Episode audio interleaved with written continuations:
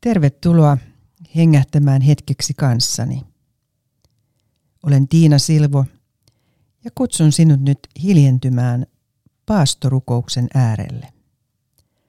Paaston aika antaa meille hyvän tilaisuuden hidastaa vauhtia ja pysähtyä Jumalan armollisten ja pyhien kasvojen eteen. Pyhän Efraim syyrialaisen paastorukouksen sanat pysäyttävät minut suoruudellaan. Mitään kaunistelematta hän paljastaa, mihin tarvitsen armon sanomaa. Jaan kanssasi tuon rukouksen alun. Herra, elämäni valtias, estä minusta laiskuuden, velttouden, vallan himon ja turhan puhumisen henki. Kuulostele mielessäsi, millaiseen muutokseen tämä rukous johdattaa sinut tänään. Et ole yksin. Sinun turvasi on ikiaikojen Jumala. Sinua kantavat iankaikiset käsivarret. Lepää niiden varassa koko painollasi tässä ja nyt. Herra, elämäni valtias, estä minusta laiskuuden,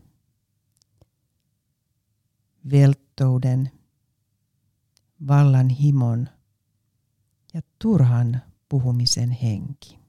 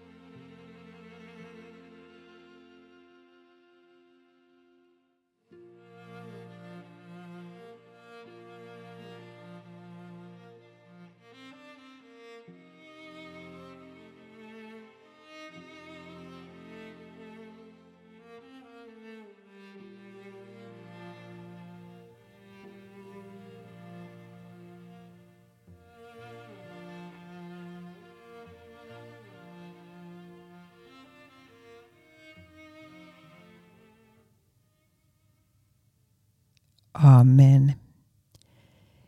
Jatkamme paastonajan matkaa askel kerrallaan kohti hiljaista viikkoa ja pääsiäisen valoa. Voit antaa itsellesi luvan hengähtää tämän rukouksen sanoin ja jatkaa matkaasi eteenpäin. Tervetuloa myös ensi viikolla hengähtämään.